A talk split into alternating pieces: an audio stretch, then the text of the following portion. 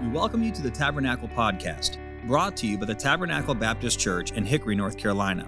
If you'd like to learn more about Tabernacle, you can visit our website, tabernaclebaptistchurch.com. You can find other sermons like this one on Apple Podcast, YouTube, and Sermon Audio. It is our prayer that God has used this message to be an encouragement to your heart. And let's take our Bibles this evening and go with me to the Gospel according to Matthew. Matthew chapter number 6. Matthew chapter number 6. And uh, we will read a, a very familiar passage of Scripture to us found in verse number 33, Matthew chapter number 6, and verse number 33. We'll read verse 33 and also verse number 34 this evening. But seek ye first the kingdom of God and his righteousness, and all these things shall be added unto you. Take therefore no thought for the morrow, for the morrow shall take thought for the things of itself. Sufficient unto the day is the evil thereof. Notice the phrase we find in verse number 33 but seek ye first the kingdom of God and his righteousness. Let's pray together. Our Father, we thank you for your word tonight, and we pray that through your word and by your Spirit that you would direct us uh, to understand the words of Christ as he taught his disciples and those who were gathered uh, to seek first the kingdom of God. And I pray that you would help us and give us understanding concerning the meaning of this passage and how that we may seek you first. And I ask this in Jesus' name. Amen. There are two important questions that arise from this passage. The first one is what does it mean to seek the kingdom of God and his righteousness? What does it mean to seek him? I think that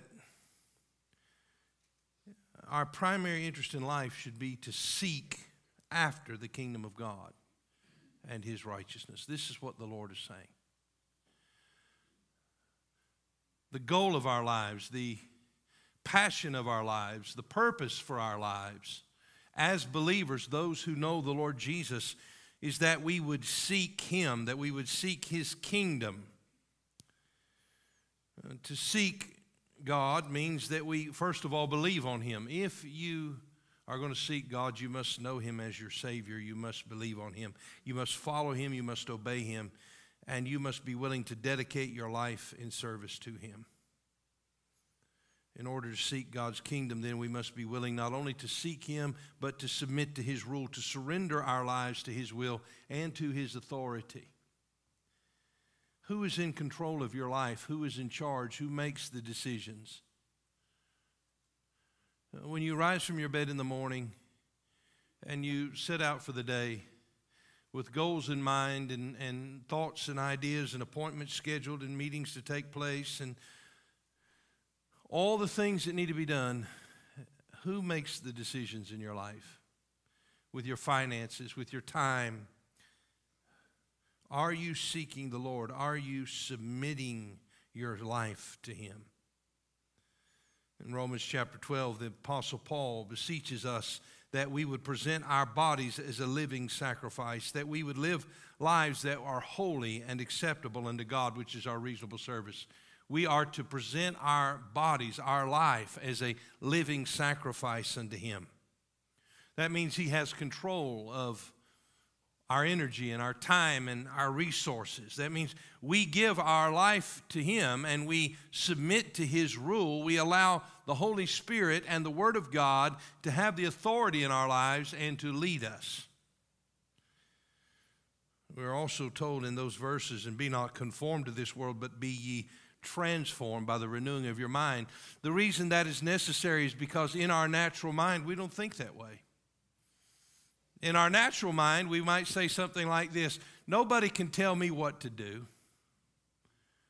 It's my life, and I, won't, I don't want anybody telling me what I need to do. You see, that's the life of and the thinking of the natural man. And that's why the Lord tells us in order for us to do this, we must be transformed by the renewing of our mind. We must have our mind reprogrammed, and it is reprogrammed through the work of the Holy Ghost in us and the work of the Word of God. As we begin then to think like Christ and our mind is renewed, we prove with our lives. That means we demonstrate in our actions and our deeds and our attitudes what is that good and acceptable and perfect will of God.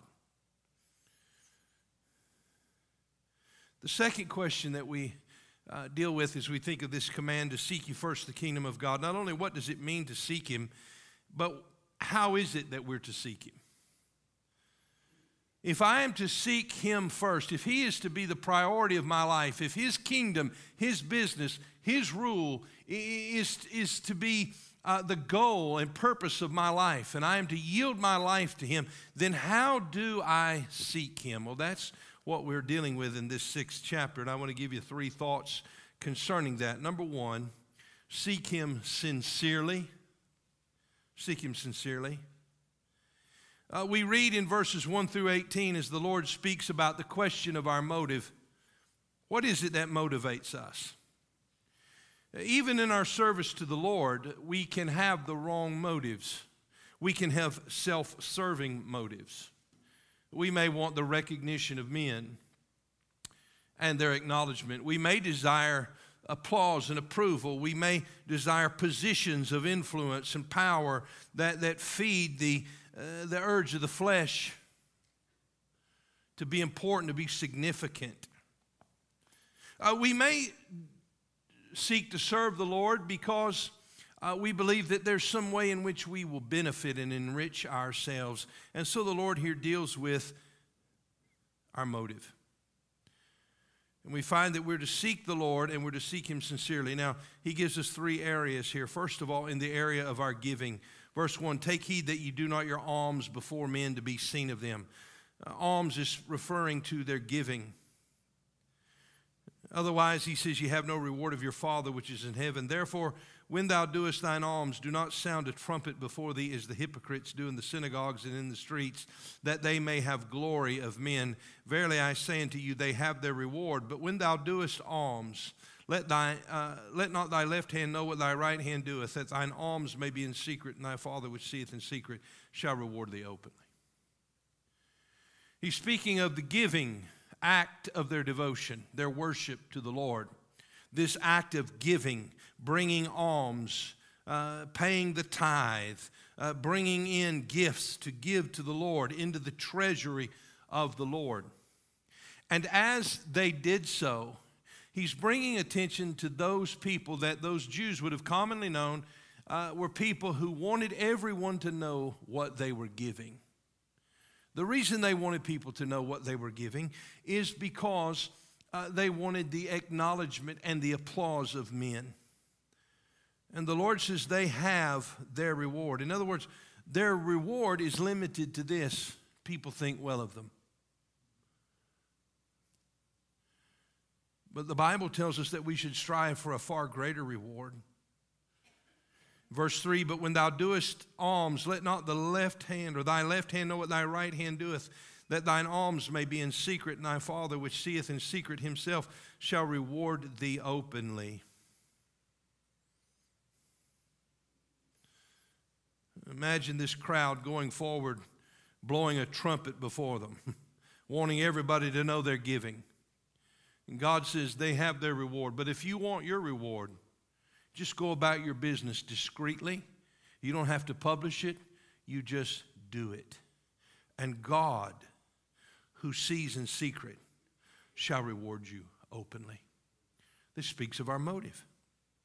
In verses 5 and 6, he deals with the subject of prayer. Would you look there with me, please? Prayer is another act of devotion and fellowship and communion with God. It is a part of our worship. He said, And when thou prayest, thou shalt not be as the hypocrites are, for they love to pray standing in the synagogues and in the corners of the streets. Well, where are they going to be seen? Well, they're going to be seen in the synagogue, they're going to be seen in the corners of the streets. So their goal, therefore, the Lord speaks of in verse 5, that they may be seen of men. Verily I say unto you, they have their reward. What a, what a short lived reward it is. But thou, when thou prayest, enter into thy closet. When thou hast shut thy door, pray to thy Father which is in secret, and thy Father which seeth in secret shall reward thee openly. You see, the motive is to, the right motive is to honor God to commune with Him because He is worthy. The motive in question here is the motive of men who serve God to be seen, to be recognized, to, to have position, or to have some power. Uh, we see, uh, thirdly, in verses 16 through 18, uh, we deal with the subject of fasting. This is another area of devotion. Verse 16, moreover, when ye fast, be not as the hypocrites of a sad countenance, for they disfigure their faces that they may appear unto men to fast. Verily I say unto you, they have their reward. But thou, when thou fastest, anoint thine head and wash thy face, that thou appear not unto men to fast, but unto thy Father which is in secret, and thy Father which seeth in secret shall reward thee openly. They wanted everybody to know that they were f- fulfilling their responsibility to seek God through fasting. And so they made themselves appear uh, sort of mournful and, and pitiful and frail and gaunt, as if to say, Look at me, I am fasting. Again, this deals with the question of their motive. Their, their, their idea was to be seen of men. And this is a temptation that we all face in expressing our devotion to the Lord. You think about uh, those who sing in the choir or play instruments or who are asked to do special music or offertories. What is our motive? If it is simply to be seen of men, well, we have our reward. But if our motive is to serve Christ with the abilities and the talents that He has given to us, then we sing. Not for self, but for the glory of God. And there's a great temptation that preachers have and that all of God's servants ha- have. It's a temptation that all of us face that we would do something in order to get something. And so the Lord here is dealing with the question of our motive. It's an age old question. In fact, it's one that was asked in Job chapter 1 when the Lord came before, or when Satan rather came before the Lord. And uh, the Lord said to Satan, Where have you been? and the devil said, From going to and fro in the earth, in Job chapter 1 and verse 7. In verse 8, the Bible says, And the Lord said unto Satan, Hast thou considered my servant Job, that there is none like him in the earth, a perfect and an upright man, one that feareth God and escheweth evil? Then Satan answered the Lord and said, Doth Job fear God for naught? hast thou not made a hedge about him? What is Satan doing? He is questioning the motive of Job, right?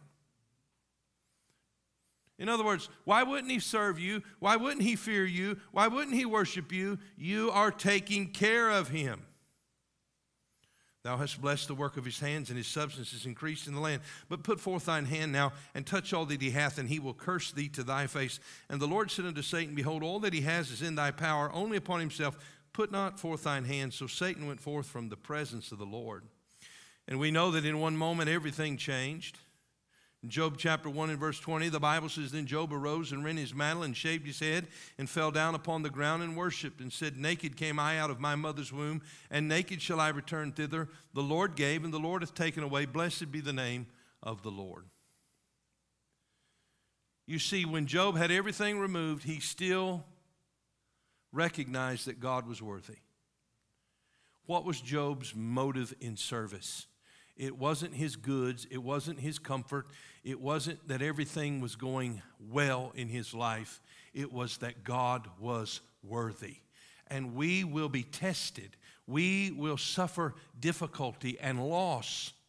And that loss and that difficulty, and, and, and we will be inconvenienced all of those things are mechanisms to reveal to us how sincere we are in the matter of our service and devotion to the Lord.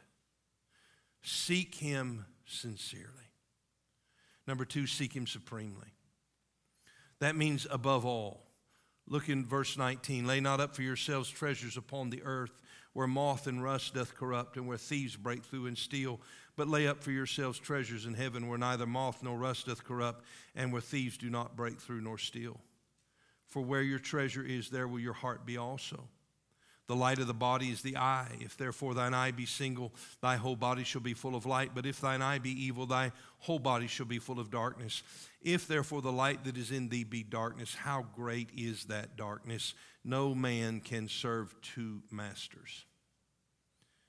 For either he will hate the one and love the other, or else he will hold to the one and despise the other. Ye cannot serve God and mammon. You see, that's the age old struggle, is it not? Who will we serve? Will we serve the Lord Jesus or will we serve self? Will we serve the Lord Jesus or will we serve this world?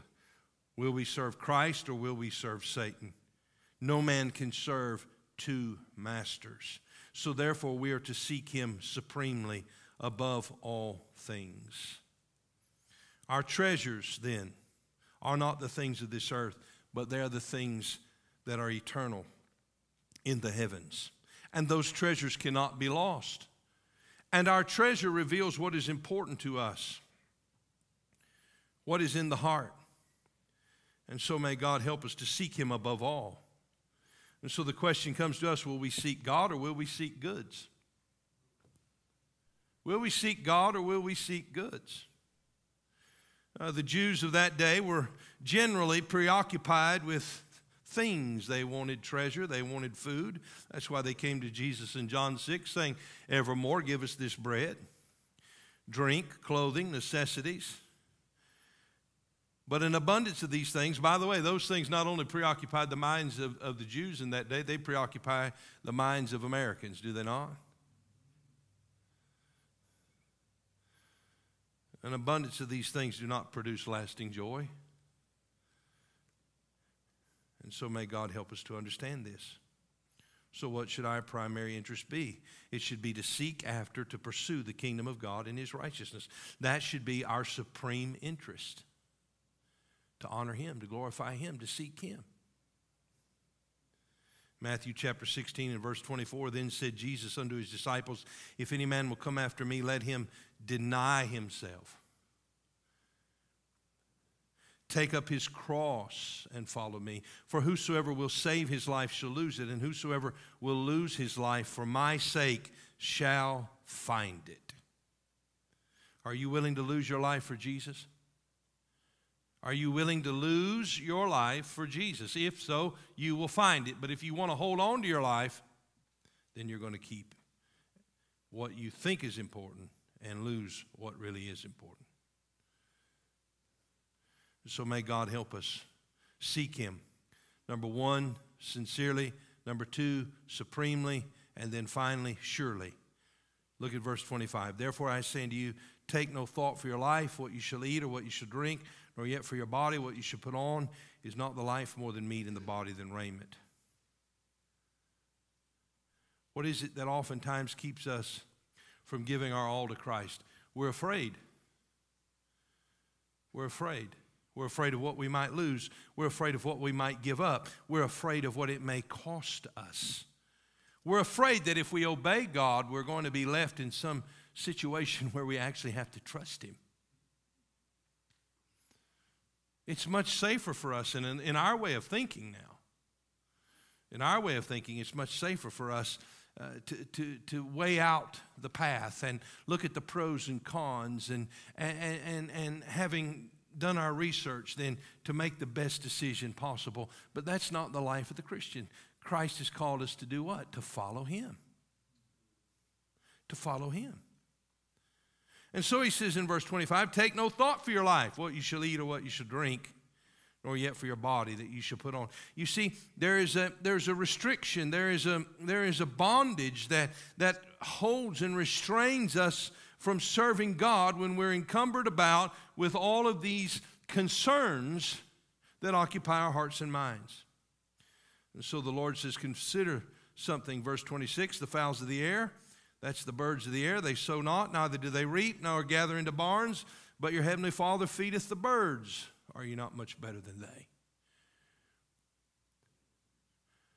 The birds are out flying around, making their song. Have you seen many die of starvation?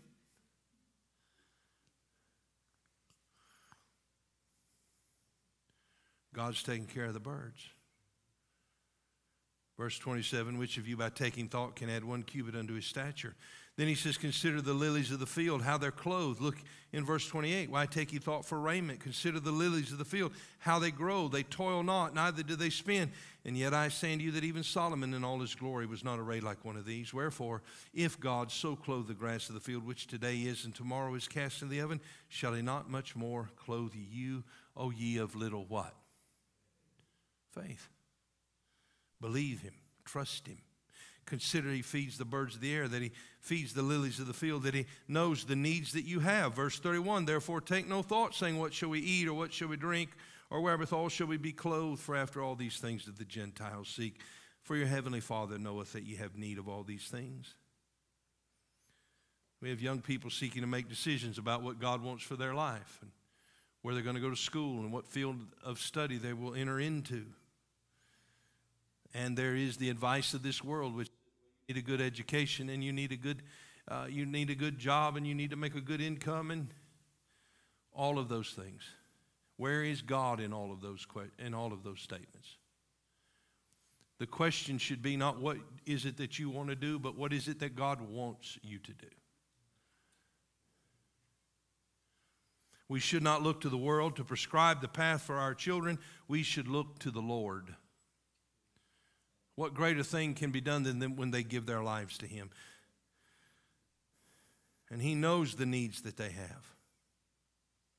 And He's promised to meet those needs. Look at verse 33. But seek ye first the kingdom of God and His righteousness, and all these things shall be added unto you. Take therefore no thought for the morrow, for the morrow shall take thought for the things of itself. Sufficient unto the day is the evil thereof. So, what do we learn here? We know that God knows our needs and He knows how they should best be met. Are we willing to trust Him for that? We learn that God cares for us. He cares for our needs. He hears our prayer and He knows the desires of our heart. He supplies our needs according to His riches in glory, so we are to seek Him. So let me ask you a question. What are we seeking as a church? What are you seeking as an individual? What are you seeking in your home? What are you seeking for your marriage? What are you seeking for your children? What is your motive? What is your motive? May God speak to us concerning that. May we be sincere. May we seek Him supremely above all things. And may we seek Him surely. Seek ye first the kingdom of God and His righteousness and all these things shall be added unto you. I've been thinking in, in recent days, what are, we, what are we as a church going to do? We have lots of opportunities before us. We have experienced many of God's wonderful blessings. Uh, our ministry has grown, and, and, and numbers of people are uh, coming to our church and to our Christian school. We're grateful for that uh, the Lord has led us to purchase a piece of land next door with a building on it. There's a great opportunity over there, isn't there? There's a great opportunity. What does the Lord want done in that place? What's the plan? Well, we want the Lord to reveal the plan, don't we? How will it be revealed when we seek Him? When we seek Him in prayer, when we ask God to direct us, to lead us, to show us, uh, to supply. And by the way, for in order for that to happen, people must be willing to give and to sacrifice. Is that right? I think we know very little about sacrifice this day. And we need God to show us, to lead us by His Spirit. And so I want to encourage you uh, this is a truth you've heard before. There's no doubt about that. But it's a truth we need to hear again. Seek ye first the kingdom of God, and all these things shall be added unto you. He's going to take care of you. So let's seek Him. Young people, graduating seniors, seek Him. Don't be afraid. Trust the Lord. He knows what you need, He's got it waiting for you. At home, seek Him. Don't seek Him in order to get something, seek Him for sincerity's sake because He's worthy. Because if those things are gone, it will reveal your motive. So may God help us. Thank you for listening. We pray that God has used His Word to speak to you today. If you'd like to learn more about Tabernacle, you can visit us online at tabernaclebaptistchurch.com. There, you'll find additional information about our church, opportunities to partner with us financially, as well as other resources that we hope can be a help to you. May God bless you, and thank you once again for listening.